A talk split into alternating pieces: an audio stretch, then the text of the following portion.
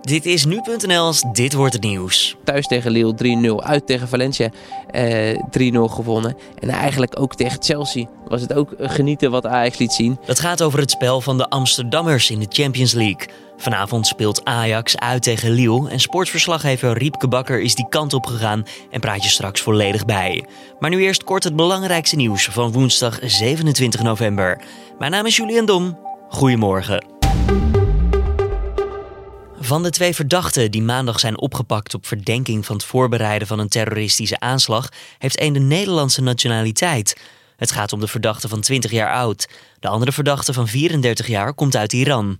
De aanslag met bomvesten en één of meer autobommen had vermoedelijk eind dit jaar in Nederland gepleegd moeten worden, al dus het OM. Bij de verdachten thuis zijn maandag geen vuurwerpens of explosieven aangetroffen. Ze zaten nog in de planningsfase. Beide mannen worden donderdag voorgeleid aan de rechtercommissaris en deze zal vervolgens besluiten over het verlengen van hun voorarrest. Door fraude met geurhondenproeven zijn veel meer strafzaken beïnvloed dan tot nu toe werd aangenomen, dat meldt de Volkskrant. Tussen midden jaren 80 en 2006 zijn waarschijnlijk honderden verdachten onjuist door een hond als dader aangewezen. Dat er werd gefraudeerd met dit soort proeven was al langer bekend. Zo verklaarden twee medewerkers van de politie in 2006 dat zij zo'n proef nooit blind uitvoerden, terwijl dat wel de bedoeling was. Vooraf was bekend welk geurmonster de hond moest aanwijzen om een bewijsmiddel aan de verdachte te koppelen. Na deze betekenis verklaarde het OM alle geurproeven van dit team tussen 1997 en 2006 met terugwerkende kracht ongeldig, wat gevolgen had voor ruim 2000 veroordelingen. Nederland is een van de strengste landen van Europa als het gaat om het toelaten van asielzoekers. Dat blijkt uit onderzoek door Investico en Trouw. Voor de toelating hanteert Nederland een lijst met veilige landen als richtlijn, maar deze noemt het onderzoek enigszins willekeurig. Zo oordeelt ons land vaak als enige binnen Europa dat een land veilig is. De lijst stelt hier 32 landen. Ter vergelijking, in het Verenigd Koninkrijk telt een soortgelijke lijst 24 landen en in Oostenrijk 20. Oekraïne en Marokko zijn voorbeelden van landen waarover oneenigheid is. Nederland beoordeelt deze landen als veilig, maar slechts weinig Europese landen zijn het daarover met ons eens. RTL stopt voorlopig met guilty pleasure reality programma's. Dat zegt programmadirecteur Peter van der Vorst. Dit is niet de manier uh, waarop ik vind dat wij programma's horen te maken. Ik ben hier naartoe gehaald om te bouwen aan een nieuwe RTL. Dit soort praktijken horen daar totaal niet in thuis. Ik wil ook hierbij uh, mijn diepe excuses aanbieden aan alle betrokken kandidaten in dit verhaal. We zullen er alles aan doen om ze te helpen waar nodig. Uh, we gaan ook een onafhankelijk onderzoek laten instellen door een derde partij. Naar het hele uh, productieproces wordt gekeken bij producent Blue Circle. Van der Vorst is zich naar eigen zeggen ook kapot geschrokken door wat er uit gesprekken met deelnemers van het programma De Villa naar voren is gekomen. Ze zouden door de productie zijn aangespoord tot grensoverschrijdend gedrag. RTL heeft twee medewerkers inmiddels op non-actief gezet. Andere realityprogramma's zoals Love Island en Temptation Island zullen voorlopig niet meer worden uitgezonden door de zender. Dan gaan we naar ons gesprek van deze woensdag. Vanavond speelt Ajax tegen Lille in de Champions League. Met nog twee wedstrijden te gaan komt overwinteren dichterbij voor de Amsterdammers. Dinsdag waren de persconferenties van beide clubs en bij de Fransen barst het nog even flink wat los. Je hoort sportverslaggever Riepke Bakker vanuit Lille. Ja, losbarsten is, is misschien een groot woord, maar je merkt aan alles wel hier dat, dat ik bij een, bij een club in crisis ben uh, bij, bij Lille op dit moment. Ja. ja, Lille die stond vorig jaar, of tenminste eindigde vorig jaar op de tweede plek in de Ligue 1. En inmiddels staan ze dit seizoen op de tiende positie. Dat is alles behalve goed natuurlijk daar momenteel. Ja, nou ja, kort samengevat. Uh, ze hebben de afgelopen twee maanden alles bij elkaar opgeteld. Competitie, beker, Champions League maar één potje gewonnen. Uh, dat is uh, een maand geleden. Sindsdien vier keer verloren ook. daar komt bij dat ze, nou, laat ik het zo zeggen, geen doelpunt kunnen maken. Ze krijgen heel veel kansen, maar ze maken het niet af. Maar de allerleukste rel hier in Lille is toch wel dat de keeperstrainer en de, en de assistenttrainer ineens zijn vertrokken. Waar zijn ze naartoe en waarom? Nou, dat is het, het, bijzondere verhaal. U kent vast wel José Mourinho, de, de, de Portugese trainer de, van Real Madrid, van Chelsea uit het verleden. Uh, in het verleden bij Inter gezeten. En nu heeft hij getekend bij Tottenham Hotspur. Ja, laat de trainer, of eh, laat de Mourinho nou net een goede vriend zijn van de technisch directeur hier bij Lille. Dat is ook een Portugees, Louis Campos. En nou toen hij bij Tottenham uh, trainer werd, toen dacht hij, nou, ik ga eens eventjes mijn goede vriend Louis Campos bellen of hij bij Lille nog iets heeft rondlopen voor mij. En inderdaad, dat hadden ze hier wel. Ze hebben hier namelijk een, een keeperstrainer en een assistenttrainer. En dat zijn toevallig ook Portugezen. Nou ja, Mourinho vraagt, hebben jullie zin om naar Tottenham te komen? En daar hadden ze wel zin in. Oftewel, nou ja, midden in het seizoen zijn ze hier ineens hun, hun keeperstrainer en hun assistenttrainer kwijt. Ja, dat is best hard aangekomen, want de trainer, uh, de heer Christophe Calce, zei gewoon... Ja, ik voel me verraden door die twee. Dus uh, ja, het zit hier niet heel erg lekker op dit moment. Begrijpelijke opmerking van de trainer. Want hoe groot is dit verlies dan voor zo'n Lille? Uh, wat, wat, doet een keeperstrainer en een assistenttrainer vooral? Waar houden zij zich mee bezig? Nou ja, kijk, zij, zij uh, zorgen, uh, in ieder geval de, de assistent zorgt voor uh, de tactische analyse, helpt daarbij. En als het dan al niet zo lekker gaat, hè, als je dus week in, week uit, nou, in ieder geval niet wint, de resultaten zijn matig. er zijn nog twee geblesseerden trouwens, kunnen we het ook nog even zo over hebben. En dan stappen zij ook nog eens even op. Ja, dat is dan wel een tik. En dat zorgt voor heel veel onrust hier bij Lille. En dat maakt het toe dat het ja, niet op een prettige manier toewerken is naar deze wedstrijd tegen Ajax. Mentaal staat Ajax dus eigenlijk al op 1-0 voor. Ja, en, en dan nog meer slecht nieuws vanuit Lille. Ja, ik ben een soort oorlogsverslaggever. uh, ze hebben hier twee aardige centrale verdedigers. De heer Fonte, dat is echt zo'n Portugese slager. Die kent u misschien wel van wedstrijden tussen Nederland en Portugal. En ze hebben er nog eentje. Dat is João Mauro. Dat is de uh, captain. Nou, twee aardige centrale verdedigers. Maar laat die nou net toevallig voor deze wedstrijd uh, geblesseerd zijn. Dus daar komen waarschijnlijk tegen Ajax twee jonkies te staan. Dus dat kan er ook nog wel eventjes bij komen voor Lille. Dus pff, het is, nou ja, het is voor Lille mensen, voor de fans van Lille is het een beetje met angst en beven richting de wedstrijd tegen Ajax toeleven. Ja, precies. Maar goed, we moeten ook niet doen alsof natuurlijk bij Ajax alle alles uh, roze geur en maneschijn is. Want hè, na de wedstrijd van Chelsea twee weken terug moesten we het veld verlaten met twee rode kaarten. Daily Blind, Joel Veldman, uh, de centrale verdediging van de Amsterdammers, geschorst. Heeft Ten Hag daar een oplossing voor gevonden? Ja, hij zegt dat hij de oplossing heeft. Nou, nou, nou kennen we Ten Hag en zegt hij op de persconferentie dat hij die oplossing uh, niet wil aandragen.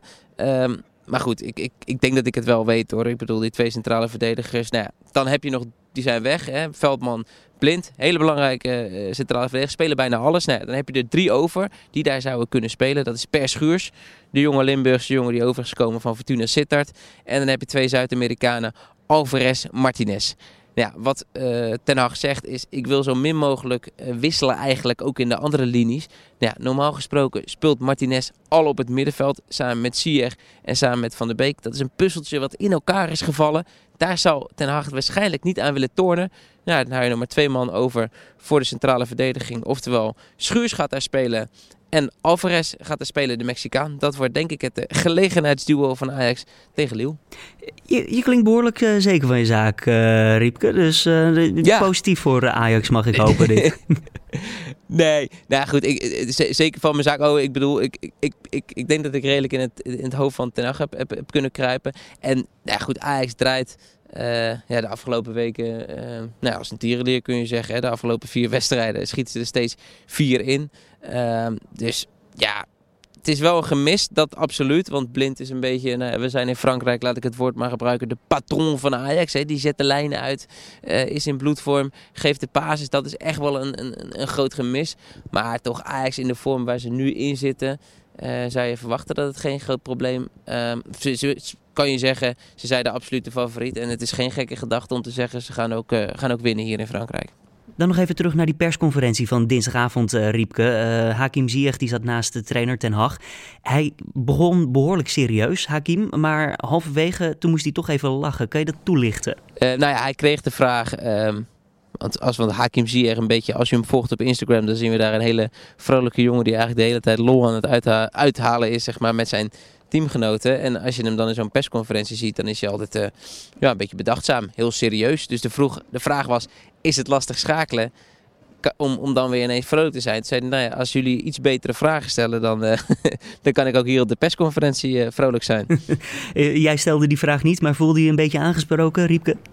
Ja, kijk, het is een, persconferentie voor zo'n Europese uh, wedstrijd van Ajax, Fan of PSV. Het, zijn altijd een beetje dezelfde vragen, namelijk hè, hoe ga je spelen? Nou, dat wil de trainer dan niet zeggen. Wat verwacht je van de wedstrijd? Ja, het, blijft altijd koffiedik kijken. Over het algemeen zijn het... Uh, nou, ik zou niet zeggen toneelstukjes, maar ja, het, het, zijn verplichte nummertjes vaak voor trainers en voor spelers en het sprankelt nog niet. Wat heb jij er dan aan als journalist? Nou ja, je weet wel, ik bedoel, Ten Hag geeft wel eerlijk duidelijkheid over. Hè. Is hij fit genoeg om te spelen? Nou, hoe, het, hoe het ervoor staat met die blessure. Nou, hij is een, een twijfelgeval voor morgen. En je kan wel proberen door op een ander soort manier uh, er iets uit te halen. En het, uh, een ander soort vraag te stellen. Alleen, ja, het blijft lastig. Uh, aan de andere kant, ja, voetbal is de grootste entertainmentindustrie van de wereld. Champions League is het allerhoogste niveau. Dus de antwoorden hoeven niet eens heel sprankelend te zijn om ervoor te zorgen dat de mensen toch ja, geïnteresseerd zijn. Dit zijn de grote wedstrijden. Uh, Ajax kan voor het eerst, uh, nou, voor, sorry, voor het eerst in lange tijd twee keer achter elkaar overwinteren in de Champions League. Dus ja, dan wil, willen mensen ook gewoon alles ervan weten en willen ze ook weten van nou, wie is er geblesseerd, hoe gaan jullie spelen en uh, verwachten jullie dat Lille vol gaat aanvallen. Als we daarover nog eventjes als laatste vraag op inzoomen, in hoeverre is Ajax eigenlijk gegroeid in de Champions League ten opzichte van vorig jaar? Dat ja, het, zit, het zit, laat ik het zo zeggen, het zit niet tegen. Het is niet misschien, uh, ja, je mist natuurlijk wel Frenkie de Jong en, en Matthijs de Licht. Maar als je naar dit Ajax kijkt, dan hebben ze dat uh, best wel goed opgevangen. Ik hoorde zelfs uh, André Onana zeggen dat dit Ajax beter is dan vorig jaar. Ziyech zei ook, ja, we hebben wat meer ervaring. Ja, dat klopt ook wel. Er is een heel groot deel van die spelersgroep is gewoon gebleven. En die hebben meer ervaring. Uh, dan vorig jaar. En zijn ze in dit soort grote wedstrijden uh, over het algemeen ook op hun best. Hè? Ik bedoel, dat was zo uh, thuis tegen Lille 3-0, uit tegen Valencia 3-0 gewonnen. En eigenlijk ook tegen Chelsea was het ook genieten wat Ajax liet zien. Ja, totdat de twee rode kaarten vielen en Chelsea alsnog terug kon komen. Maar ja, het knappe is van Ajax dat ze vorig jaar indruk hebben gemaakt. dat de belangrijke spelers zijn vertrokken.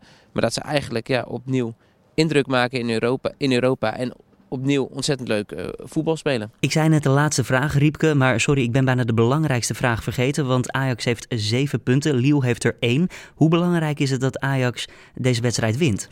Nou, het is niet cruciaal. Uh, het gekke van deze wedstrijd is, uh, als Ajax met 100-0 verliest of als Ajax met 100-0 wint, dat maakt niet uit. Ze houden het altijd in eigen hand of ze de volgende ronde van de Champions League bereiken. Als Ajax de laatste wedstrijd van Valencia wint, van de directe concurrent, dan gaan ze door in de Champions League. Maakt niet uit wat ze hier tegen Lille hebben gepresteerd. Het kan wel zo zijn dat nou ja, door hier te winnen maak je de opdracht in die laatste wedstrijd tegen Valencia wel een stuk simpeler. Hè. Dan kan je ook uh, met een gelijk spel doorgaan of uh, misschien zelfs met een klein verlies is dan genoeg om door te gaan. Maar het is niet cruciaal. Wat wel al een feit is, stel Ajax verliest hier met 2-0 of 3-1 Zelfs dan uh, is al zeker dat Ajax in ieder geval als derde in de pool eindigt en Europa League speelt. Want dan kan uh, er op basis van onderling resultaat niet meer overheen. Dus dan is zeker, zelfs met een 2-0 nederlaag, Ajax wordt derde in de pool. Gaat door, minimaal in de Europa League en overwint het Europees. Ja, en dat uh, was vroeger, in de jaren van Frank de Boer, 2013, 2014, al een hele prestatie van Ajax. Maar het Ajax van Ten Hag in deze vorm wil meer. Lille tegen Ajax begint vanavond om 9 uur en staat onder leiding van de Duitse scheidsrechter Felix Bierg. Riepke Bakker vanuit Lille, dankjewel voor deze toelichting. Dan nog verder even de nieuwsagenda voor deze woensdag. En waarom kan Rutte zich de burgerdoden in Hawija niet herinneren? Die vraag staat vanavond centraal in het Tweede Kamerdebat over de Nederlandse luchtaanval op de Iraakse plaats.